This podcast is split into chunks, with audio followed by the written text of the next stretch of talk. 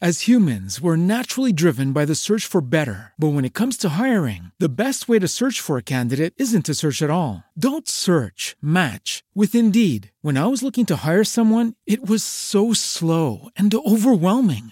I wish I had used Indeed. If you need to hire, you need Indeed. Indeed is your matching and hiring platform with over 350 million global monthly visitors, according to Indeed data, and a matching engine that helps you find quality candidates fast. Ditch the busy work. Use Indeed for scheduling, screening, and messaging so you can connect with candidates faster. And Indeed doesn't just help you hire faster. 93% of employers agree Indeed delivers the highest quality matches compared to other job sites, according to a recent Indeed survey. And listeners of this show will get a $75 sponsored job credit to get your jobs more visibility at Indeed.com slash podcast. That's Indeed.com slash podcast. Terms and conditions apply.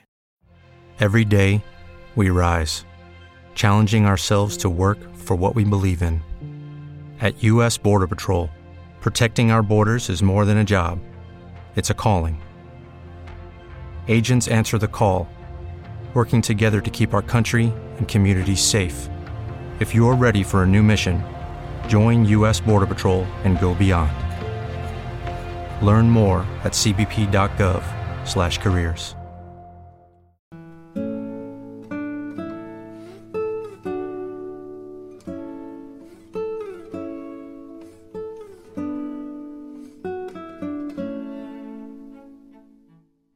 sono veramente contento di, di avervi qui oggi. L'occasione è quella della presentazione del, dell'ultimo libro di Mauro Gallegati che è Il mercato rende, rende liberi eh, e altre bugie del neoliberismo. Ringrazio l'autore che, che è presente con noi e Massimo Amato che un grazie speciale a lui perché ha appena come dire, è riuscito a uscire dalla da una situazione difficile dal punto di vista eh, della salute, adesso è, è collegato in, in, prima linea, o in seconda linea questa volta. Quindi seconda, mi fa molto seconda. piacere. Allora, eh, io sono veramente contento perché questo è un libro a cui tengo molto e ci tenevo che fosse presentato su Stroncature, perché al di là di quello che dice Jean-Paul Fitoussi, che è un'opera salutare, per chi lo, lo, lo, lo legge, perché poi anche eh, gradevolissima la lettura, quindi si, si, consiglia di prenderlo. Ha un effetto balsamico sul, sull'animo perché, come dire, fa sentire meno sole le persone che in questi anni hanno avuto eh, dei dubbi sul paradigma mainstream del eh, paradigma dominante di tipo neoliberista, per dirla alla Thomas Kuhn. Eh, io le mie riflessioni le lascio a dopo. Dico soltanto una cosa per chi ci ascolta e per rendere anche forse più facile seguire, che uno dei punti fondamentali del libro è quello di contestare l'idea che, la, che l'economia possa essere considerata una scienza esatta e quindi matematizzabile, ma che invece debba essere considerata parte della grande famiglia delle scienze sociali, che insieme, eh, vorrei sottolineare questo aspetto, le scienze sociali nel loro complesso diventano lo strumento per poter leggere la complessità. E visto che, come dire, uno degli slogan di Strong stroncature è quello di essere un luogo dove si fanno ragionamenti complessi per questioni complesse, sottolineare che le, l'economia insieme alle scienze, alle altre scienze sociali è lo strumento per leggere la complessità, mi pare un modo, eh, il modo giusto per poter introdurre questa, questa chiacchierata. Come facciamo di solito, io lascerò la parola per prima per, all'autore e poi riprenderò io la parola eh, per poi la, eh, lasciarla a Massimo Amato e eh, lasciare poi che sia Mauro a, a, chiudere. Le persone che si sono collegate sono mm, abbastanza per, eh, visto anche la difficoltà che abbiamo avuto nello spostare la data e chi vuole intervenire può farlo o per iscritto eh, scrivendo una, una, risposta una domanda qui nella chat, oppure quando avvieremo la sessione dedicata alle domande può farlo alzando la mano e io darò la parola per poter far intervenire con, con l'audio. Io ringrazio ancora Mauro Carlegati e Massimo Amato, vi do il benvenuto su Stroncature e lascio la parola a te Mauro, prego. Grazie, grazie per l'invito e rinnovo il grazie particolare a Massimo perché per, sia per la contingenza, però devo dire anche per quando il libro era in preparazione, eh, i commenti Massimo sono stati molto, sempre molto importanti e puntuali. Allora, uh, volevo dire, cominciamo dal perché ho scritto questo libro.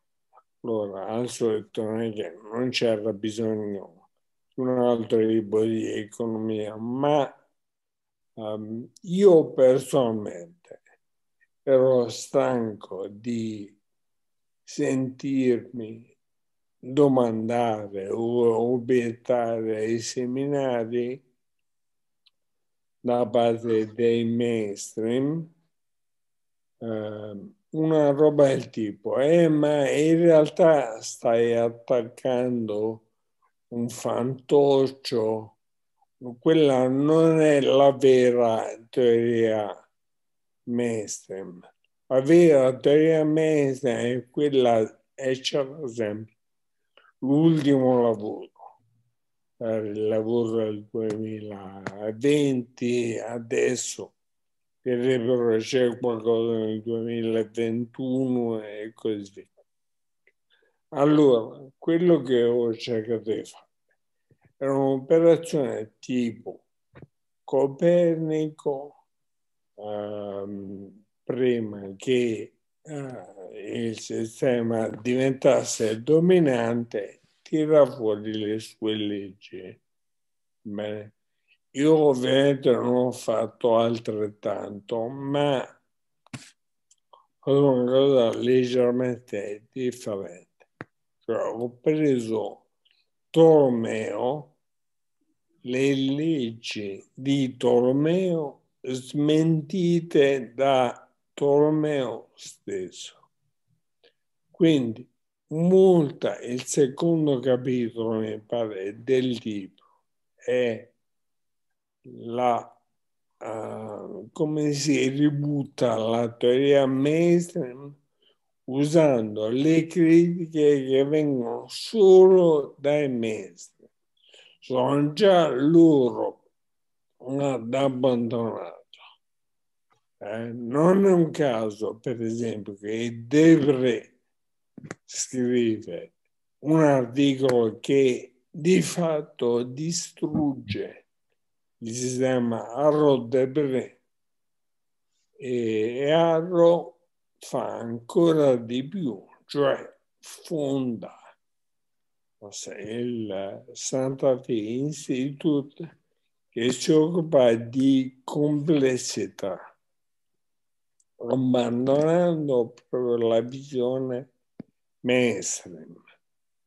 Uh, quindi a questo punto di vista è un'operazione quasi inattaccabile.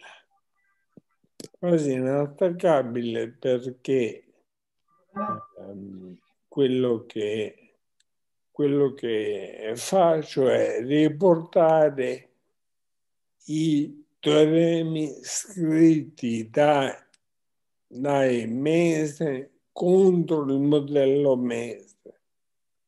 Quando non faccio così, uso semplicemente la matematica, cioè riporto uh, delle osservazioni che sono buone per i matematici cioè che so, un'operazione di aggregazione che non va bene, un tentativo di allargare il campo che non si può fare contraddetto alla teoria Quindi il lavoro è stato quello. Originariamente il capitolo 2 che contiene tutta questa roba era un po' diverso. Era un po' diverso perché avevo estratto delle frasi che secondo me erano abbastanza ridicole di Giavazzi e Alisina e le avevo riportate con controargomentazioni della logica di loro stessi.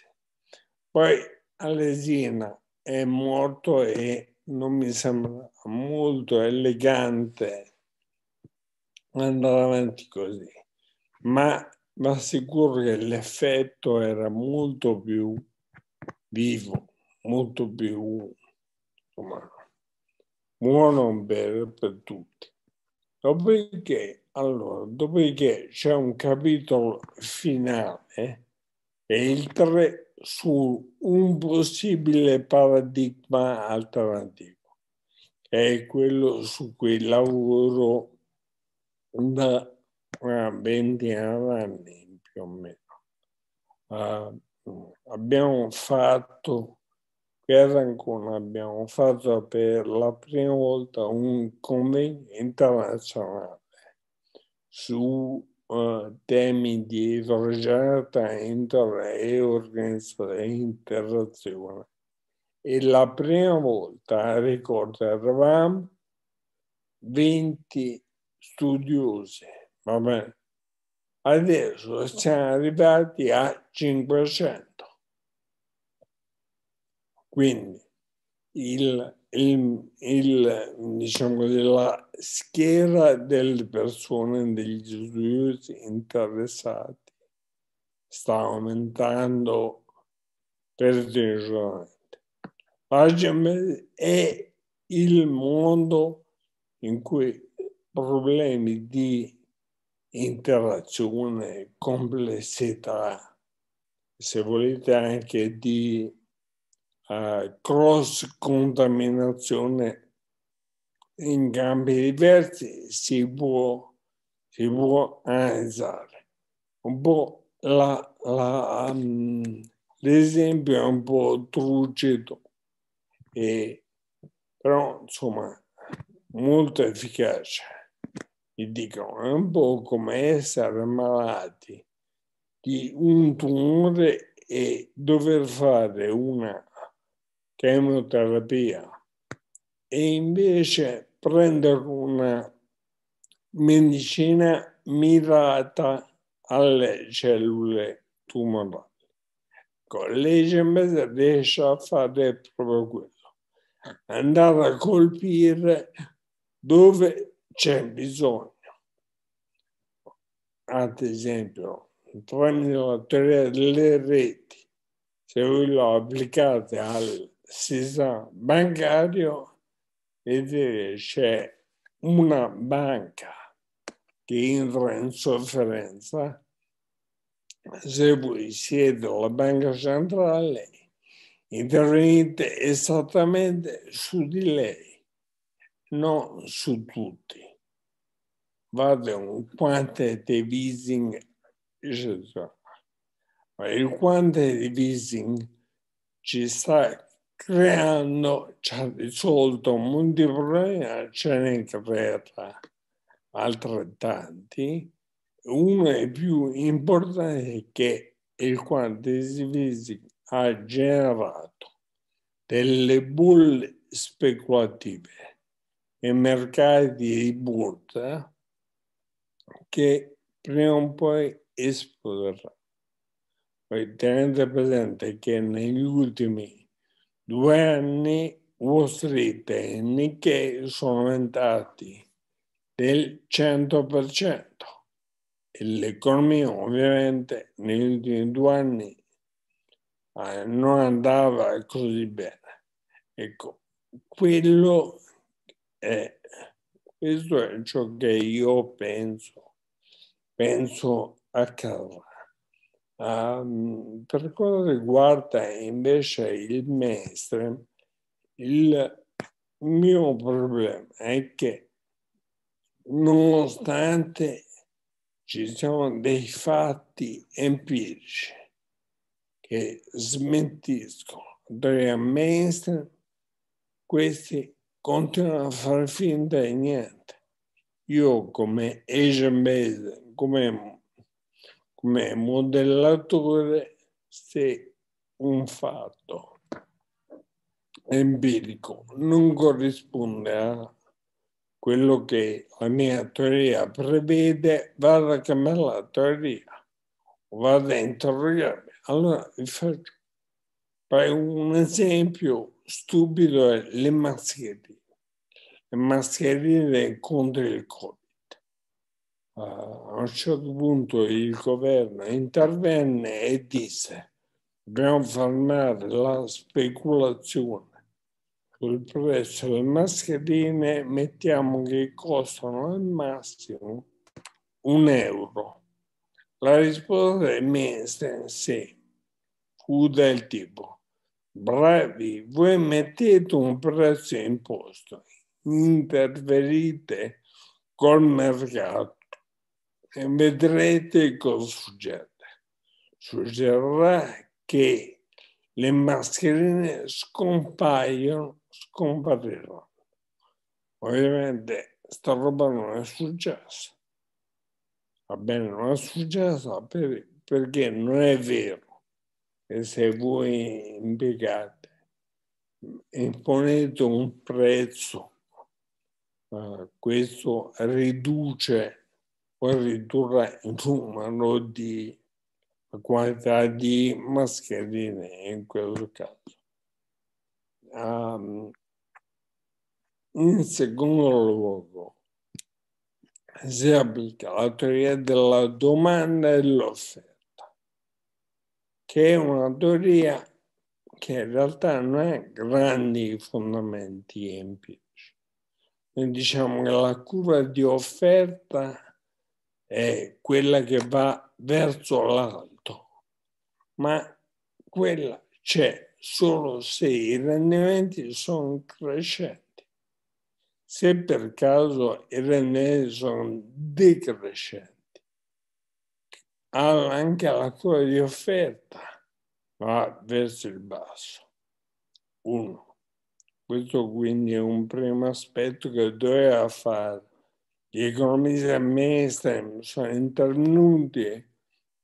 As humans, we're naturally driven by the search for better. But when it comes to hiring, the best way to search for a candidate isn't to search at all. Don't search, match with Indeed. When I was looking to hire someone, it was so slow and overwhelming. I wish I had used Indeed. If you need to hire, you need Indeed. Indeed is your matching and hiring platform with over 350 million global monthly visitors, according to Indeed data, and a matching engine that helps you find quality candidates fast. Ditch the busy work. Use Indeed for scheduling, screening, and messaging so you can connect with candidates faster. And Indeed doesn't just help you hire faster. 93% of employers agree Indeed delivers the highest quality matches compared to other job sites, according to a recent Indeed survey. And listeners of this show will get a $75 sponsored job credit to get your jobs more visibility at Indeed.com slash podcast. That's Indeed.com slash podcast. Terms and conditions apply. Every day, we rise, challenging ourselves to work for what we believe in. At U.S. Border Patrol, protecting our borders is more than a job, it's a calling. Agents answer the call, working together to keep our country and communities safe. If you're ready for a new mission, join U.S. Border Patrol and go beyond. Learn more at cbp.gov/careers.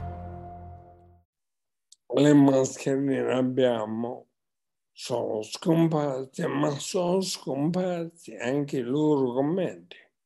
È stato uno che abbia detto uh, ci siamo sbagliati.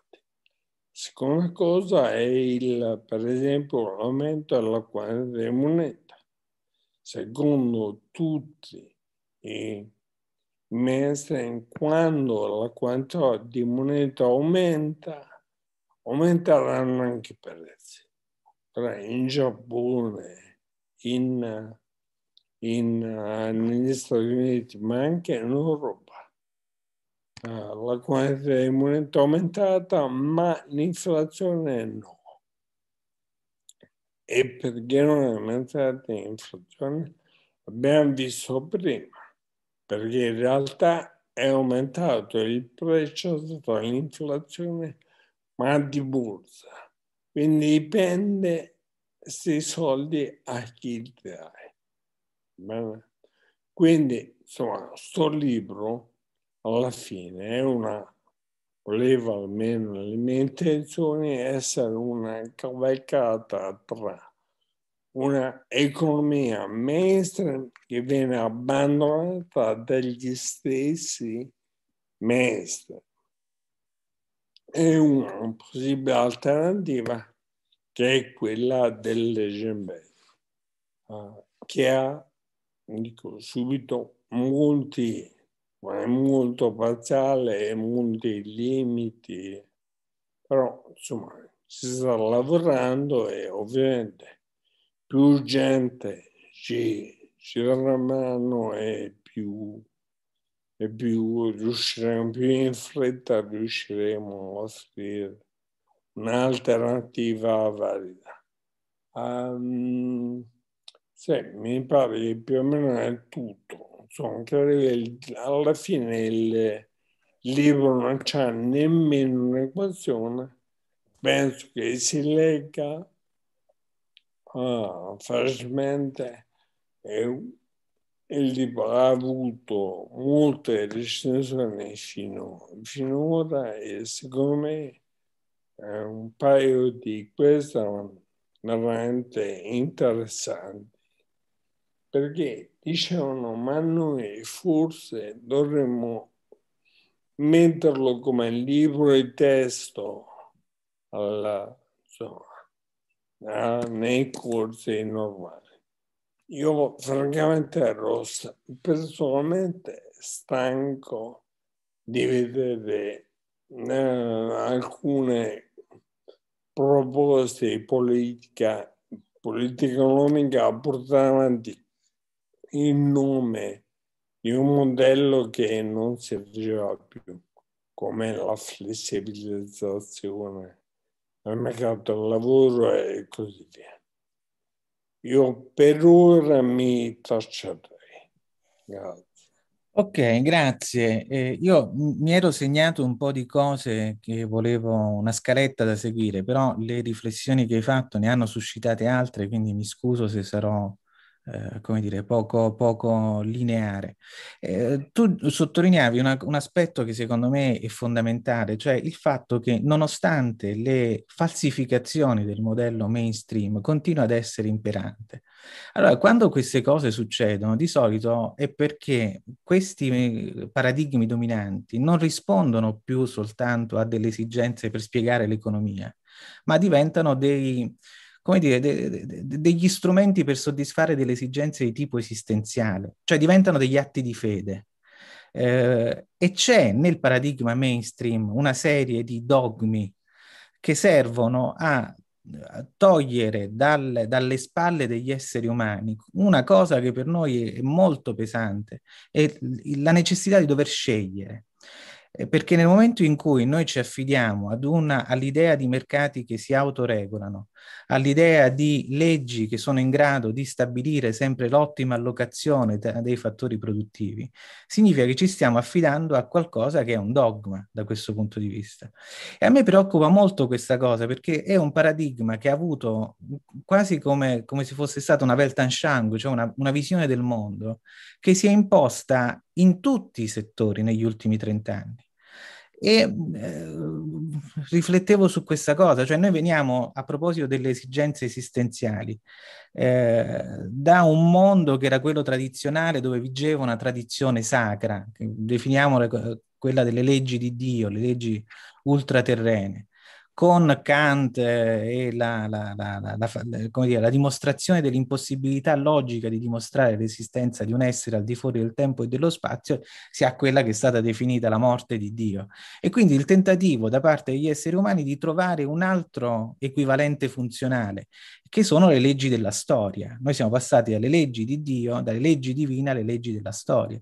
Eh, cioè individuare nel processo storico delle dei percorsi necessari che avrebbero consentito di intuire il futuro. Eh, una parte di tutto il pensiero di Marx è questa, la caduta tendenziale del saggio di profitto, la, la, la, la polarizzazione eh, costante delle classi. Per carità, ci sono degli elementi che secondo me continuano ad essere veri dell'analisi marxiana, ma il punto è come è stata vissuta quell'analisi, quindi anche in questo caso come un dogma, quindi le leggi della storia. E si è poi passati, dopo la falsificazione di quei paradigmi con la caduta del, del muro e la, la, la, sconfitta degli altri grandi totalitarismi, alle leggi dell'economia, cioè allo stesso modo a intendere delle, eh, delle leggi come se fossero il paradigma essenziale per, per, per, per regolare il mondo. E dopo che questa in parte è stata falsificata, questa questa teoria. Eh, Lehman Brothers è per certi versi la falsificazione del paradigma eh, neoliberista. Io credo che si passerà e già si vedono alcuni sintomi di questa nuova tendenza che le leggi della natura, quindi un ambientalismo di tipo, di tipo ideologico. Quindi assolutamente è, è un toccasano l'idea di togliere, provare a eh, espungere questo elemento dogmatico per riportare l'economia all'interno delle scienze sociali e quindi del modello agent based. Eh, io però a questo punto ho paura di una semplificazione, perché anche la sociologia, avvicinare l'economia alla sociologia, ma anche la sociologia è materia complessa. Io ho paura che si cade in un certo sociologismo. Eh, per dire, eh, come dire, l'azione sociale, per ritornare ai classici del pensiero sociologico, ha sia una lettura che quella weberiana. Per Weber l'azione è sociale soltanto nella misura in cui fa parte del eh, significato soggettivamente inteso. Cioè io vedo una persona che alza la mano per salutarmi, la intendo come un segno di saluto e alzo la mano a mia volta. Se invece vedo che questa persona che incontro per strada si piega a terra per prendere una pietra, intendo che quel suo gesto non è amichevole, ma è ostile e mi comporto di conseguenza. Questo è Weber. Poi c'è Durkheim. Durkheim dice che in realtà il nostro modo di di, di, l'azione sociale deriva dai modi di pensare, sentire e agire esterni all'individuo che hanno una forza così importante che si impongono alla coscienza individuale. Il punto è che, per esempio, ritornando alla questione del saluto, nel mondo ci sono uh, popoli che salutano in maniera diversa. Noi alziamo la mano, i Masai si sputano in faccia. Allora, se io mi vado in una tribù Masai e qualcuno mi sputa in faccia, è molto difficile che io la prenda, la prenda bene. Questo significa che tra gli individui, per usare un'immagine che è quella di Ortega e Gasset, grande filosofo e grande sociologo, c'è un terzo uomo che è la gente, quindi i modi di pensare, sentire e agire. E a questo punto, secondo me, l'analisi economica che si avvicina alla sociologia dovrebbe tenere conto sia di Durkheim sia di Ortega e Gasset, vale a dire dei modi di pensare, sentire e agire che sono dei fatti sociali e che plasmano quelle che eh, per Keynes sono il vero motore del, del comportamento economico, cioè le aspettative collettive. Come ci sono delle aspettative collettive che influenzano il modo in cui le comunità decidono che cosa è buono o non buono mangiare, l'idea di bello e l'idea di brutto, ma anche la visione del futuro, così ci sono aspettative collettive che, eh, modi di pensare, sentire e agire che determinano, o meglio, condizionano il comportamento degli individui anche all'interno della sfera economica. Da questo punto di vista c'è un bel libro che è uscito qualche anno fa, non, non ricordo di preciso l'anno, ma è di Dominique Moissy, che è Geopolitica delle emozioni. E lui eh, divide il mondo a seconda delle emozioni prevalenti, per cui c'è la paura del mondo occidentale, che vedeva eh, dopo la crisi del 2008 il proprio modello in crisi, eh, la, il rancore del mondo medio orientale e la speranza del mondo orientale. Quindi da questo punto di vista, tenere conto di questi fatti sociali, dei modi di pensare, sentire e agire, diventa fondamentale per capire quali sono le aspettative collettive e quindi qual è il comportamento dal punto di vista economico. Faccio una um, brevissima considerazione su un ultimo aspetto che riguarda le aspettative collettive. Eh, nel, nella teoria generale, Keynes insiste sul fatto che eh, il livello di occupazione è determinato dalla domanda aggregata e la domanda aggregata è determinata dalle aspettative collettive. Quindi capire che cosa influenza le aspettative collettive diventa il motore per capire che cosa eh, come fare per sconfiggere la disoccupazione.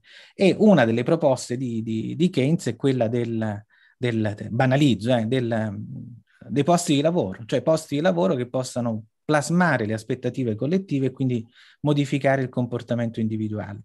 Aggiungo un, ultimo, un ulteriore elemento al lavoro che in, in, parte in alcuni passaggi di Keynes c'è, cioè il modo per stabilizzare e plasmare in senso positivo le aspettative collettive è quello di garantire diritti. Quindi non solo lavoro, posti di lavoro, ma avere, dare una qualche assicurazione che que- quei lavori dureranno nel tempo o che comunque chi sarà colpito dal, dai colpi avversi della sorte o del ciclo economico non sarà lasciato solo. Ora, quel mondo che è il paradigma del Keynes Beveridge Consensus, in parte è stato smantellato dal, dal paradigma neoliberista e credo che la grande sfida del XXI secolo sia provare a ricostruire un, un paradigma eh, con i principi del Keynes-Beveridge Consensus per il XXI secolo. Un ultimo punto, poi prometto di, di, di fermarmi. Eh, Mauro più volte insiste sul fatto che la, eh, il vero motore della crescita economica è l'innovazione.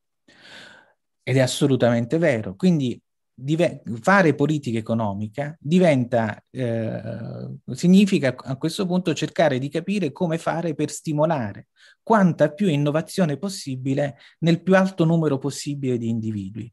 E a questo punto ritornano quelli che, eh, come dire, sono i fatti sociali, il, il, i modi di pensare, sentire e agire, quindi le aspettative collettive. Eh, qual è il, il, motore dell'innovazione? Faccio riferimento a un economista a me molto caro, chi segue le cose di stroncature lo sa perché lo nomino di frequente, quindi mi scuso per la ripetizione, che è Julian Simon. Eh, quando lui dice che eh, dire, la, la, la vera fonte della ricchezza delle nazioni è la mente creativa dei propri cittadini. Ora, secondo me questa è una pietra d'angolo m- molto interessante da cui partire, perché, perché le menti creative possano uh, fare il proprio lavoro, quindi produrre innovazione quindi produrre sviluppo economico, devono vivere all'interno di un ambiente politico che garantisca il massimo delle libertà, quindi conta lo Stato di diritto. Quindi perché ci possa essere creatività, innovazione e sviluppo economico serve lo Stato di diritto. Ma perché queste menti possano produrre creatività, è necessario che siano in dei corpi in salute e che abbiano gli strumenti per potersi esprimere correttamente, quindi produrre creatività, il che significa che devono stare all'interno di un sistema che garantisce quantomeno il diritto alla salute e il diritto all'istruzione.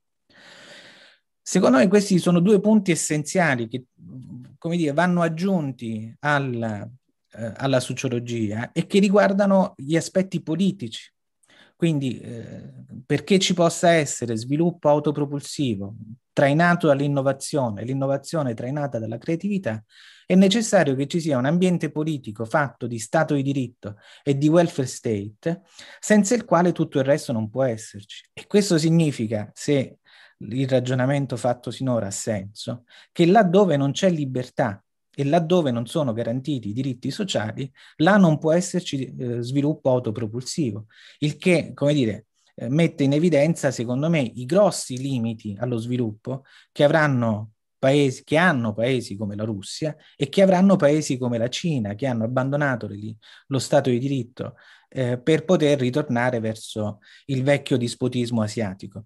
Eh, mi ero appuntato altre cose, però mi fermo qua e lascio la parola a Massimo. Prego, Massimo. Eccomi qua, eh. ho tolto ehm, il video semplicemente perché diciamo, è bene che me ne stia allongé, come dicono i francesi, bello sdraiato, tranquillo, e vi ho seguiti con passione, con attenzione e adesso farò le mie considerazioni, sempre tutto sommato senza mantenere il video, me ne, non me ne vorrete, ma insomma, facciamo così.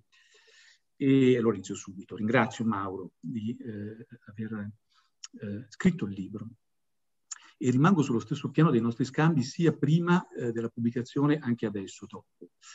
Eh, è un libro che parla molto di ABM e lì, eh, Agent Based Models, e lì imparo da lui, così come invito i miei migliori allievi a seguirlo, e molti già lo fanno. Io invece qui farò quello che so fare, cioè attenermi a eh, quelle che chiamo questioni fondative. e io penso davvero che la questione cruciale di questo libro, fra le tante che solleva è una questione di metodo. o meglio, precisiamo, quella, la questione è quella di una concezione più adeguata del metodo economico, tale cioè da non dover piegare i fatti al metodo, ad avere un metodo che corrisponda alla natura dei fatti economici. Schelling già lo diceva all'inizio di un suo corso, quando noi siamo di fronte a un fenomeno abbiamo due alternative, o lo riduciamo alle nostre capacità di spiegazione attuali o ampliamo le nostre capacità di spiegazione fino alla misura del fenomeno. A voi la scelta. Lucky Land Casino asking people what's the weirdest place you've gotten lucky? Lucky? In line at the deli, I guess. Aha, in my dentist's office. More than once, actually. Do I have to say? Yes, you do. In the car before my kids' PTA meeting. Really? Yes. Excuse me, what's the weirdest place you've gotten lucky? I never win and tell. Well, there you have it. You can get lucky anywhere playing at LuckyLandSlots.com. Play for free right now. Are you feeling lucky? No purchase necessary. Void where prohibited by law. 18 plus. Terms and conditions apply. See website for details. Judy was boring. Hello. Then Judy discovered ChumbaCasino.com. It's my little escape. Now Judy's the life of the party. Oh, baby, Mama's bringing home the bacon. Whoa, take it easy, Judy. The Chumba life is for everybody. So go to ChumbaCasino.com and play over 100 casino style games. Join today and play for free for your chance to redeem some serious prizes. chumba ChumbaCasino.com. No purchase necessary. Void where prohibited by law. 18 plus terms and conditions apply. See website for details. Ma voi sapete, insomma, lo sappiamo tutti, Nietzsche ce lo ricorda, eh, nella scienza il metodo è preminente sull'oggetto. La cura essenziale di un lavoro scientifico sta nell'approntamento, nel controllo preventivo del metodo e dei metodi. E questo controllo non è un fatto meramente tecnico, presuppone cioè letteralmente una visione di che cosa il fatto economico sia.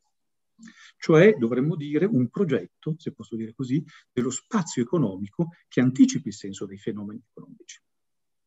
Perché è a questo livello che se si sbaglia il progetto possono sorgere anche analogie indebite, per esempio con la fisica o addirittura con una fisica. E qui giustamente Mauro dice non solo c'è l'analogia con la fisica dell'economia, ma con la fisica della gravitazione del tempo e dello spazio assoluti, e non per esempio la fisica dei fenomeni emergenti e dei sistemi complessi e come la fisica classica è inclusa come caso particolare nella, nella, fisica moderna, dovrebbe valere questo rapporto di inclusione anche fra l'economia agent-based e l'economia, diciamo, mainstream. Ma su questo tornerò. Per ora preciso e dico, progettare lo spazio di insorgenza dei fenomeni da studiare significa in questa scienza particolare che è l'economia politica, e sottolineerei politica, perché qui stiamo proprio parlando di libertà, e la libertà è un fatto politico, non economico innanzitutto, bisogna chiedersi da dove partiamo. Mauro eh, nel libro insiste molto su qualcosa che è più di un'analogia, cioè la contrapposizione fra sistema tolemaico e copernicano. Il che significa, in quella, in quella diatriba, che cosa mettiamo al centro per partire con l'indagine? Anche al di là delle più immediate evidenze. Ci mettiamo la Terra o ci mettiamo il Sole? Che ci mettiamo al centro? Beh, in economia la Terra e il Sole, potremmo dire, sono la moneta e le merci. E dunque fa bene Mauro a riprendere l'interpretazione keynesiana delle formule marxiane merce, denaro, merce e denaro, merce, denaro, cosa che Keynes fa nei lavori preparatori della General Theory attorno agli anni eh, 35-36. Sono entrambe formule circolari, che quindi determinano qualcosa come un sistema, ma a seconda di quale scegliamo, il metodo cambia. Non è differente se parto da M o parto da D. Perché se parto da M, parto dalle dotazioni chiaramente scarse, cioè da Robbins, ho un problema allocativo di coordinamento che di fatto risolvo con la pianificazione.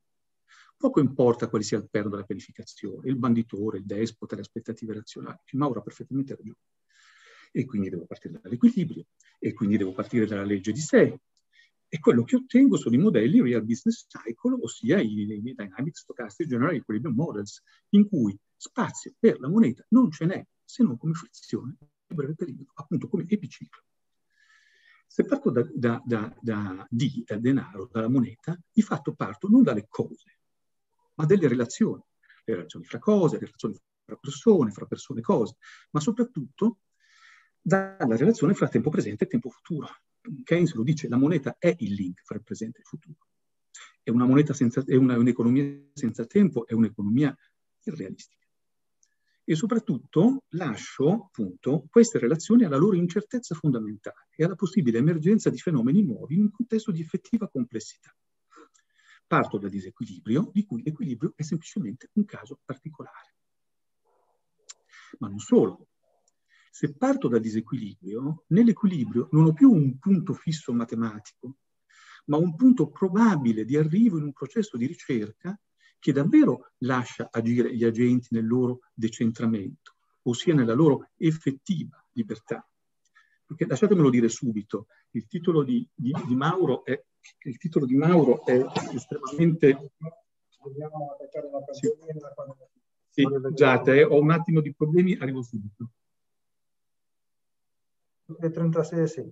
Eh, vedi, buono. E quello della 37 sì. Scusate, eh, ma siamo sempre in queste fasi un po' così, ma va tutto bene. Sì, sì, mi devono attaccare una piccola cosetta, ma non vi preoccupate. Eh, ma con queste considerazioni, dice, no, diciamocelo subito, il titolo del libro di Mauro è un titolo forte, il mercato rende libero, ma giustamente la critica è, è, è, semplicemente che vale il contrario, è la libertà che fa il mercato. Scusate solo un secondo, devo interrompere un attimo, poi vi raggiungo subito, ok? Vai, eh, Mauro, vuoi riprendere tu la parola? Eh, ehm, dunque, no, volevo, guarda, io interverrei su sulle cose tue, sull'innovazione in particolare. Ora ci troviamo in una fase in cui secondo me stanno accadendo due robe particolari e importanti. Siamo, è vero, in un momento in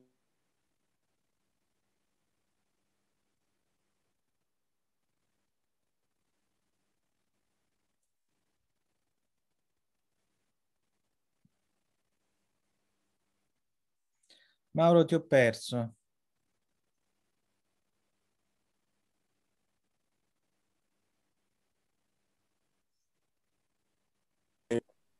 ci riuscissimo, abbiamo, non possiamo dimenticare che questo modo di produrre sta distruggendo la biodiversità e dobbiamo uh, la transizione non può essere ecologica, non può essere solo meno CO2, e deve essere proprio un modo diverso di produrre.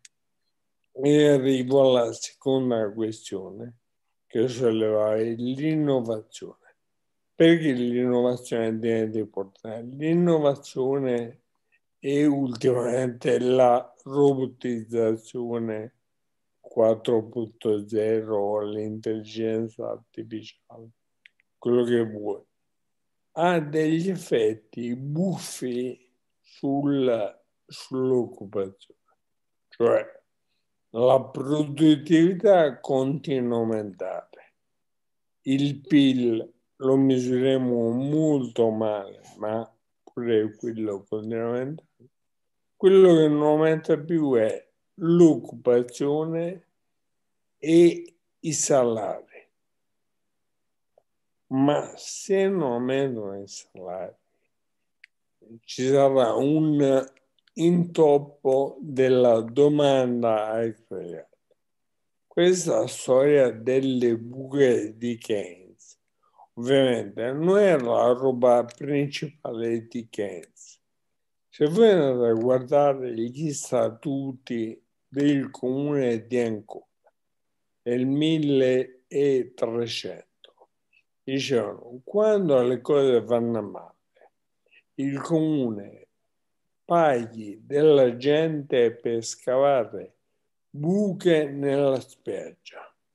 Il giorno dopo le ripaga per uh, colmare le buche cioè un lavoro che non serve a niente, ma nei momenti in cui le cose vanno male eh, serve pure quello. Serve il sostegno alla domanda. Per quanto riguarda l'occupazione, la disoccupazione tecnologica, secondo me il rischio è che succeda proprio questa cosa, e cioè che lavorino le macchine.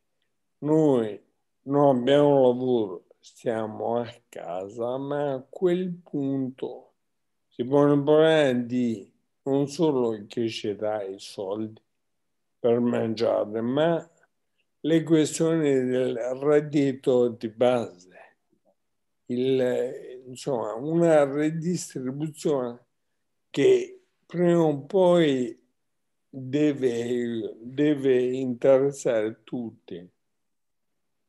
Poi ci interesserà. Adesso siamo stati ai vaccini. Stiamo vaccinando noi dei paesi più ricchi.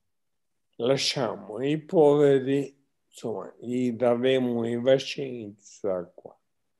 Ma in questo modo, in realtà, diamo la possibilità al Covid, a per lui, di mutare. Quindi ci tornano indietro e i vaccini che facciamo c'è rischio che non servono più niente. Quindi una distribuzione ineguale non solo sta penalizzando e penalizzerà i poveri oggi, ma penalizzerà anche noi domani. Quindi siamo in un momento storico, secondo me, in cui le cose stanno cambiando.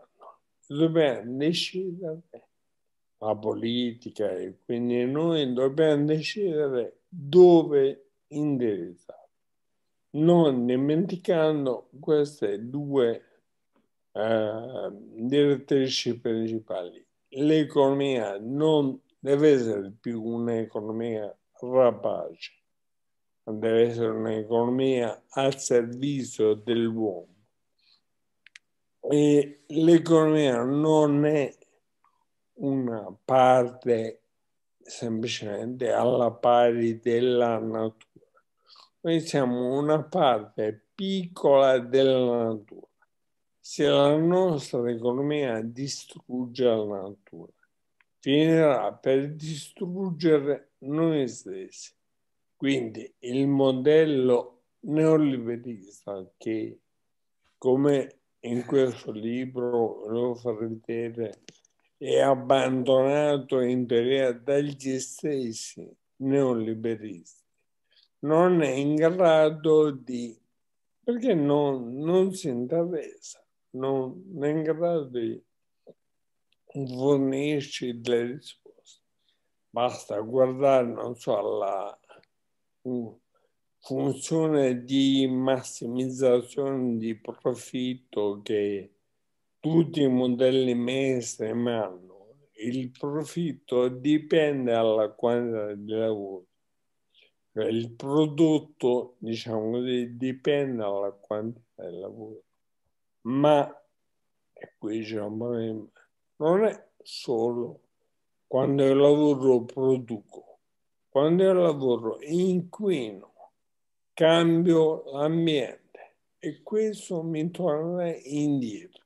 Poi il meccanismo delle aspettative collettive di cui ci ha parlato, tutto c'è un effetto di feedback che dovremmo, uh, dovremmo analizzare.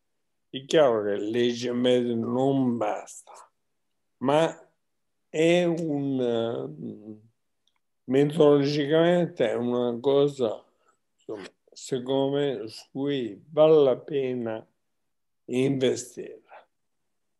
Senti, da questo punto di vista, una delle, come dire, del, de, uno dei cardini del, del, de, della visione politica e filosofica del mondo del paradigma neoliberista è quello che qualsiasi intrusione esterna alle leggi del mercato produca una allocazione negativa dei fattori della produzione, o meglio, rovina le cose, che sia lo Stato, che siano i sindacati, che siano qualsiasi attore che non siano gli attori economici. L'alternativa è quella che eh, invece degli attori economici intervengano. Ora, tu giustamente fai notare che eh, non si possono più risolvere i problemi come è stato fatto nel, nel XX secolo a livello nazionale, ma serve una visione globale. Credi che questa intesa, per esempio, che sembra si stia raggiungendo tra Stati Uniti e Europa per la tassazione alle grandi compagnie tecnologiche, per una forma di tassazione globale, possa essere la base per la costruzione di un welfare state globale? Cioè, se il welfare state è stata la cura più efficace per risolvere la questione sociale prodotta dal primo neoliberismo, diciamo, quello degli anni venti, risolvere la questione sociale che oggi si è prodotta può essere eh, fatto attraverso un welfare state globale? Dunque, eh, secondo me come primo passo è un passo importante. Eh, di avere un po' di dubbi sul fatto che sia un passo sufficiente uh, oppure sul fatto che basta quello per cambiare questi insomma non voglio cambiare secondo me nessuno di quegli attori importanti oggi può cambiare il proprio ruolo nella, nella, nell'economia. Um, la cosa importante però cioè, da sostenere, secondo me, è che il mercato non è dimostrato per nulla che porti a una situazione buona per tutti, diciamo così. Cioè anche, anche gli stessi a me neoclassici alla fine ammettono che questo mondo è impossibile. C'è un teorema, tutti i teoremi che riporto sono messi a parole, quindi sono leggibili anche da non esperti in matematica. Um, c'è questo teorema che dice anche se i mercati fossero tutti completi, ci sarebbe spazio comunque per lo Stato, per l'intervento di altri, perché l'informazione non può essere perfetta. Cioè, cioè non è difficile immaginarsi che um, all'inizio del secolo ben poca gente poteva prevedere l'introduzione dell'iPhone o degli aeroplani o così via. Invece non lo sappiamo. Uh, non, voglio, non vorrei citare uh, delle recensioni, ma c'è delle recensioni libro, ma c'è secondo me quella che ha scritto per esempio Clericetti su Micromega, che è proprio intelligente, proprio ben fatta, nel senso che da lì si capisce che l'economia mainstream non è nient'altro che una fede. Uno ha fiducia, ma non c'è un un substrato razionale, una motivazione scientifica che la poteva Ma guarda, questo lo diceva, adesso stavo cercando proprio la citazione, ma mi sfuggiva. Ed, ed era già una posizione di Einaudi, quando lui diceva che il mercato che si autoregola, eh, l'idea che il mercato che si, si possa autoregolare è qualcosa molto più vicino a un atto di fede che non alla scienza economica. Questa era più o meno la citazione che, che, faceva Einaudi. Però vedi, il punto è quello che anche dicevamo all'inizio, cioè nel momento in cui diventa un atto di fede, significa che non serve più a spiegare il mondo economico, ma a soddisfare un bisogno esistenziale, che è tutto un altro discorso. E, e per questo poi deriva anche l'ottusità eh, e, e, la forza, la resistenza di, questo, di, questa, di questa teoria, perché è un po' come dire, come mettere il pilota automatico e dire ogni fenomeno ha una spiegazione eh, che va in quella direzione, mentre la realtà, che è quella che dici tu, è che le, come dire, c'è sempre bisogno di cercare un punto di equilibrio tra gli agenti del mercato e, la, e lo Stato tra gli attori sociali e gli agenti economici, quindi che non c'è mai una ricetta valida oggi e per sempre, ma che ogni volta bisogna cercare un punto di equilibrio, un punto di... di... Sì, sulla questione del, dello sviluppo tecnologico, è vero quello che dicevi tu, c'è una battuta che circola tra chi si occupa di economia industriale e dice nelle fabbriche del futuro lavoreranno soltanto due esseri viventi, un guardiano e un cane. Il guardiano deve dar da mangiare al cane, il cane deve impedire che il guardiano tocchi le macchine, che mi sembra una battuta molto simpatica. Però c'è anche una cosa, che il processo di automazione altera il vantaggio competitivo delle nazioni. La Foxconn, che è una fabbrica di assemblaggio in Cina, taiwanese, eh, per risolvere i problemi dovuti alle proteste dei lavoratori che avevano iniziato ad ammazzarsi per protestare contro il peggioramento delle condizioni di vita, a un certo punto hanno deciso di automatizzare completamente alcuni impianti e da un giorno all'altro hanno licenziato 60.000 persone. Ora però, se il vantaggio competitivo della Cina nelle catene di produzione del, globali era dovuto al basso costo della manodopera, nel momento in cui io posso sostituire le braccia umane con i robot, non salta anche il vantaggio competitivo della Cina. Questo per dire, nel momento in cui noi spingiamo sulla automazione, non saltano anche quelle vie di sviluppo che si, po- potrevano, si potevano aprire per i paesi eh, in via di sviluppo? Sì. No, certo, ehm, certo c'è, c'è un problema forte sulle catene di sviluppo. Ora ritorno alle marche per fare un esempio, ma nel, una volta il distretto industriale Fabriano era molto famoso per Addison, cioè il bianco, i frigoriferi, queste robe lì, e le cappe aspiratrici.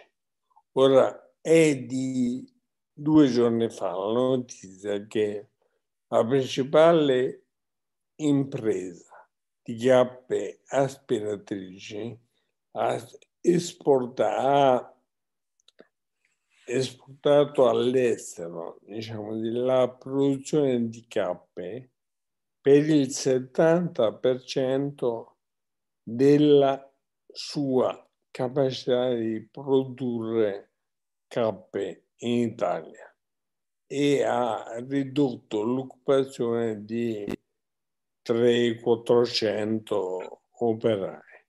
Ecco, questo è uno dei casi in cui per esempio, l'automazione spinge, ha spinto all'estero la produzione.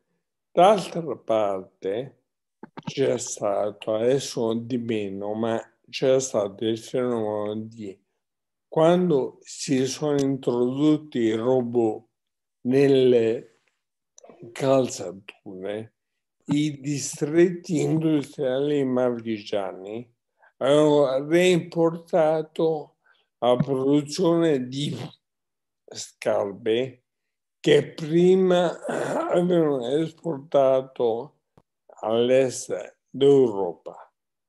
Quindi c'è pure questo. Insomma, le catene del valore del mondo stanno velocemente cambiando. Quindi questa questa è una visione che dovremmo tutti eh, farci, insomma, prendere consapevolezza di questo. Non siamo più nel nostro giardino, ma nel giardino di tutti. Quando inquiniamo, non inquiniamo solo il fiume che ci passa vicino a casa, ma stiamo inquinando il mare, gli oceani. Bene, stiamo in quel modo toccando, ehm, toccando il mondo. Insomma, non possiamo vivere sani noi in un mondo malato. Ormai con la globalizzazione questo è quello che sta succedendo. Prima di passare la parola a Massimo che ci fa un, eh, qui per un saluto, è rientrato, se ci sono domande vi ricordo che potete o scriverle o alzare la mano e vi do la parola. Prego Massimo. Sì, mi devo scusare, ma questi sono gli incerti della convalescenza, una piccola crisi tachicardica che mi ha costretto a mettermi a letto e a starne calmo ma semplicemente perché sono un po' stupidotto che ho bevuto troppo poco durante la giornata, questo mi hanno fatto notare, cose che capitano quando sei in convalescenza. Eh, mi, mi, spiace perché appunto, forse una cosa vorrei giusto dirla per finire, perché mi, mi, sono interrotto proprio nel momento in cui stavo commentando il titolo di, eh, di Mauro, lo lascio veramente come eh, una cosa che poi magari svilupperò in uno scritto che metterò a disposizione da qualche parte, magari troviamo anche il modo all'inizio di, trova, di trovare una sua collocazione. Dicevo, solamente due parole. Il, il titolo di, del libro di, di, Mauro è molto forte, evidentemente, molto provocatorio, il mercato rende liberi. Io trovo che la cosa fondamentale degli agent-based model è che inver- invertano la, eh, la relazione è la libertà, la vera libertà degli agenti decentrati, che può fare una delimitazione adeguata di ciò che è il mercato senza fare riferimento a un punto fisso centrale, poco importa se sia Dio, poco importa se sia il pianificatore, poco importa se sia il despota illuminato, poco importa se sia il mercato efficiente, poco importa se sia le aspettative razionali.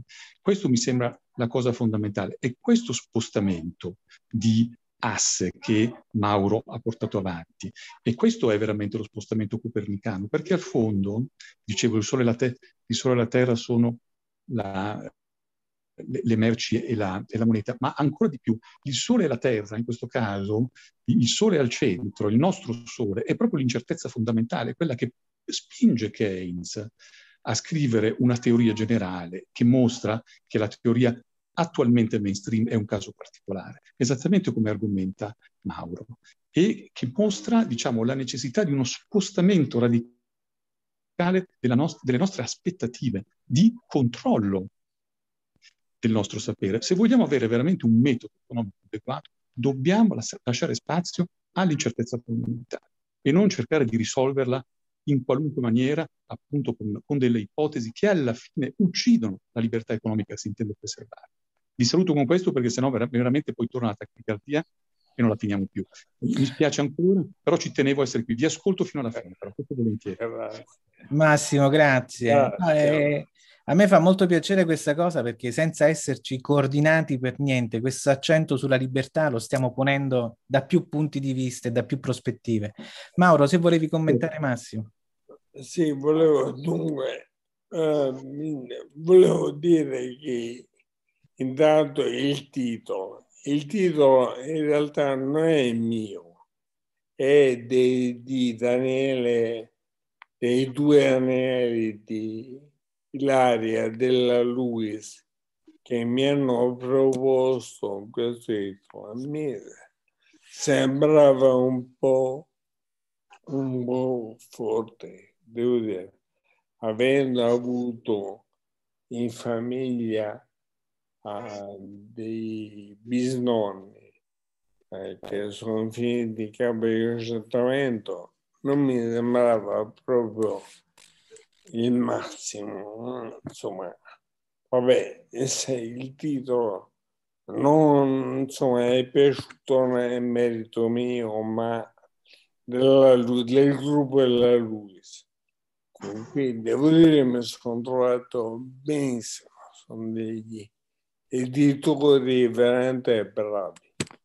Um, a parte questo, io credo che le cose che dice Massimo sono proprio quelle. Cioè, volevo tirare fuori un lavoro che dicesse guardate che la semplicità o la linearità è un caso particolare di una teoria più generale cioè, se io voglio mettere Varras con uh, gli gemelli lo posso fare, ma se voglio mettere Varras con gli strumenti che in genere l'economia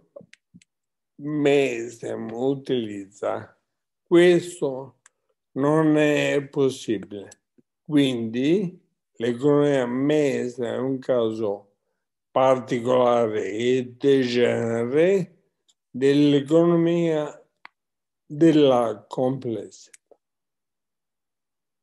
Prima di leggere la, la, riflessione di Carlo Credicetti, che secondo me è molto interessante, permettetemi di leggere una citazione di Einaudi che secondo me eh, può essere utile e dice chi cerca rimedi economici a problemi economici è sulla falsa strada, la quale non può che condurre se non al precipizio. Il problema economico è l'aspetto e la conseguenza di un più ampio problema spirituale, morale e io aggiungerei a questo punto anche politico a questo punto leggo anche la domanda di Carlo Credicetti che dice sulle catene del valore comincia ad influire sempre più la geopolitica. È recentissima la notizia che Intel ha deciso un enorme investimento per due stabilimenti in Arizona per ridurre la dipendenza da Taiwan nelle forniture fondamentali di microprocessori. Questo è l'aspetto delle questioni politiche da inserire nella, nella equazione oltre alle questioni eh, sociali. Eh, su Taiwan aggiungo io una cosa perché si sta ponendo in maniera eh, veramente preoccupante la quest- di nuovo la questione di Taiwan dopo che la Cina ha fagocitato completamente Hong Kong. E il rischio di tensioni è enorme nel, nello stretto di Taiwan. Pre- eh, prego Mauro. No, non poco a dire, che è assolutamente vero che per motivi che non sono solo economici a questo punto si uh, influenzeranno le varie catene del valore. Perché Carlo Clericetti ha assolutamente ragione. Bene. L'economia non guida, non guiderà tutto, per fortuna. No, ma è un po' quello che dicevamo anche all'inizio, cioè il rientro dell'economia tra le scienze sociali e che quindi, dire, è, è, è, tutta la grande famiglia delle scienze sociali, la politologia, la sociologia, ma anche la psicologia, che insieme all'economia ragionano sulla complessità e, e sulla modernità. Eh, definiva, Luciano Pellicani definiva la sociologia come la scienza della modernità, cioè il tentativo di capire e cercare di intuire dove stiamo andando. Bene, se non ci sono altre domande, io mi, mi, fermerei qua. Ringrazio tanto Massimo e ci accordiamo per poter casomai pubblicare su Stroncature la, la riflessione che stava facendo a commento del, del libro di, di, Mauro. Ringrazio ancora Mauro Gallegati per aver accettato di essere su Stroncature e presentare il suo ultimo libro, Il mercato rende liberi e altre bugie del neoliberismo. E mi farebbe molto piacere se poi in, anche in altre occasioni potessimo continuare questa riflessione insieme. Grazie Mauro. Grazie, grazie a voi, grazie a tutti. Grazie a voi. Ciao, Ciao Massimo, riguardati. Mi riguardo, mi riguardo, promesso. Ciao. Buona Ciao. serata. Lucky Land Casino asking people what's the weirdest place you've gotten lucky? Lucky? In line at the deli, I guess? Aha, in my dentist's office. More than once, actually. Do I have to say? Yes, you do. In the car before my kids' PTA meeting. Really? Yes. Excuse me, what's the weirdest place you've gotten lucky? I never win and tell. Well, there you have it. You can get lucky anywhere playing at LuckyLandSlots.com. Play for free right now. Are you feeling lucky? No purchase necessary. Void where prohibited by law. 18 plus. Terms and conditions apply. See website for details. With the Lucky Land Slots, you can get lucky just about anywhere. This is your captain speaking. Uh, we've got clear runway and the weather's fine, but we're just going to circle up here a while and uh, get lucky. No, no, nothing like that. It's just these cash prizes add up quick. So I suggest you sit back, keep your tray table upright, and start getting lucky. Play for free at LuckyLandSlots.com. Are you feeling lucky? No purchase necessary. Void where prohibited by law. 18 plus terms and conditions apply. See website for details.